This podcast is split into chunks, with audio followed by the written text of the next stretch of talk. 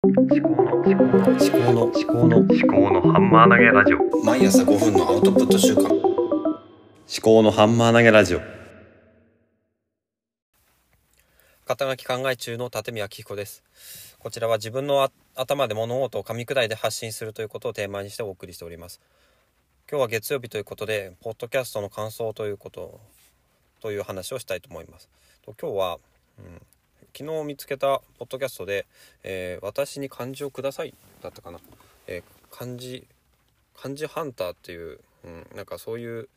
しなんだ？設定をしてで漢字をそのハントしてきてでそれを聞くっていう、うん、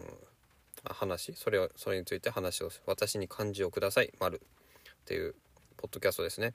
えー番組の詳細をちょっと読み上げるとこの番組は暮らしの中でついつい漢字に目がいってしまう漢字ハンターたちが集いハントした漢字をテーブルの上に持ち寄ってはその漢字についての事柄を共有しお互いの漢字摂取欲求を満たそうという目論見みで運営しているポッドキャストです。漢字が欲しい方はぜひお聞きくださいと。いうことですね。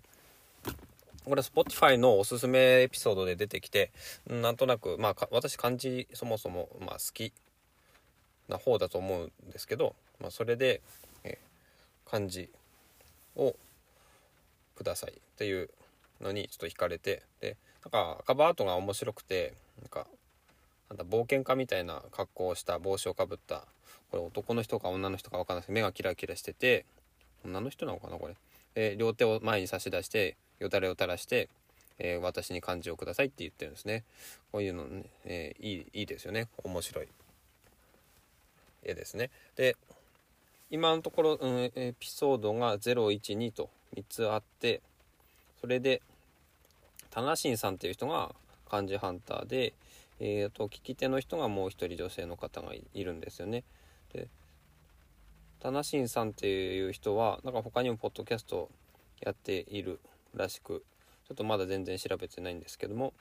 あともう一人は漢字ハンター見習いで中ちゃんっていう方が女性の方ですね。でやっているということです。そもそもその、まあ、結構なんだ語り口とかも分かりやすくてあの声もいい感じの声だなと思って聞いていたわけです。で今のところ採用された漢字っていうのは朗報とかの朗ですね大里じゃなくて、えー月編の方の朗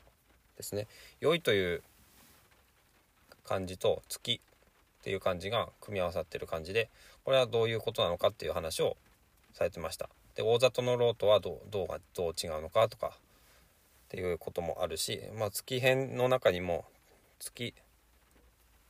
肉付きもあったりとかあとは船月っていう見た目は同じ月だけども意味合いが違う月が、まあ、3種類あるよっていう話もされていてまあなんだろうな。豆知識的にも面白い番組だし漢字を漢字っていうのはねそう私は白川静香さんの辞書が好きで、えー常用字会とかも買って持ってるんですけどもその漢字は大体は象形文字でなんかこう意味を表すですね。象形文字とか表意文字か。形を表したりとか意味を表したりとか、表表音文字の部分もあるんですけど。ちょっと待って。なんでなんか今 Siri が反応した。えっ、ー、とそえーそんな感じで、うん、面白い番組が始まったということで、えー早速 Spotify でフォローしたところですね。まだねこれからどんどんエピソードが増えていくところだと思うんで楽しみにしていきたいと思います。私あの辞書がそもそも好きで漢字辞書も結構あ小小中学校の時とかに7つ上の姉がなんか使わなくなった辞書とかを見て漢字の意味とか成り立ちとかをただただなんか読んで面白いなって思ってたりとかあとは英語も英辞典とか Y 辞典英英和辞典英辞典も買って読んだりとかしてたで小学校5年生の時の誕生日プレゼントに広辞苑をお願いして高かったから半分自分で出して、えー広辞苑を買ったりとかそれまだ家にあるんですけども広辞苑を買ったりとか、えーことわざ辞典とかも姉がいらなくなったやつとかをもらってひたすら読んだりとかしてたんですよね。そういう辞書は好きなんですね。だからこういう漢字をくださいっていうポッドキャストも多分ね私にすごく合ってんじゃないのかなと思ってうん。楽しみにこれから聞いていきたいと思います。今日月曜日ってことで結構ね疲れてるんですよね。なんかもう週の初めにしてもう疲れがピークに来てるようなそんな感じですね。えっとなんかねほんと最近まずいですよね。怒りすぎだし。で今日の朝刊にあの児童虐待は子どものなんだ精神にもすごく影響がある悪影響があるっていう記事があって本当にね私も大きな声を出してしまったりとかするのでこの辺はなんだろうねどうしたら